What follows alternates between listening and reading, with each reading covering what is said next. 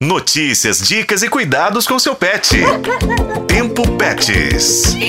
É cada vez mais comum encontrar casais que não têm filhos, mas têm um pet, um cão ou gato, a quem toda a atenção, carinho e também os gastos são direcionados.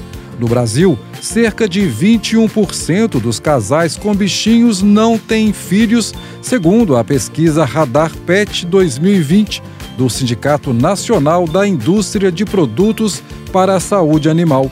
Diante desta nova configuração familiar de pais e mães de pet, quando estes relacionamentos se desfazem, quem fica com o animal?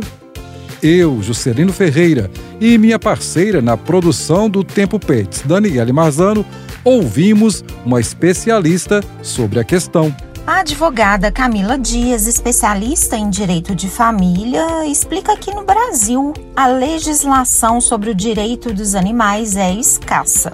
Hoje, algumas decisões, segundo ela, acabam comparando os pets a filhos ao estabelecerem a guarda compartilhada do animal prevista no Código Civil. Se o juiz entende que o animal é um objeto, ele entra na partilha de bens e quem fica com aquele bem semovente é quem vai custear as despesas. Se o juiz entender que o animal seria um sujeito de direito, um membro da família, da família multiespécie e definir sobre a guarda, aí haveria definição também é, com relação aos alimentos. Então, cada caso é um caso. Ainda não há algo pacífico nos tribunais em relação a isso. Para evitar malabarismos jurídicos, recentemente especialistas do Instituto Brasileiro de Direito da Família recomendaram o uso do termo custódia e não guarda para resolver impasses, visto que a palavra guarda se refere sempre a um indivíduo.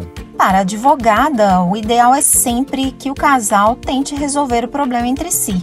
É sempre melhor, não é, gente? E caso haja o acordo, ele deve ser formalizado, isso é importante. Se não houver consenso, tudo pode acontecer.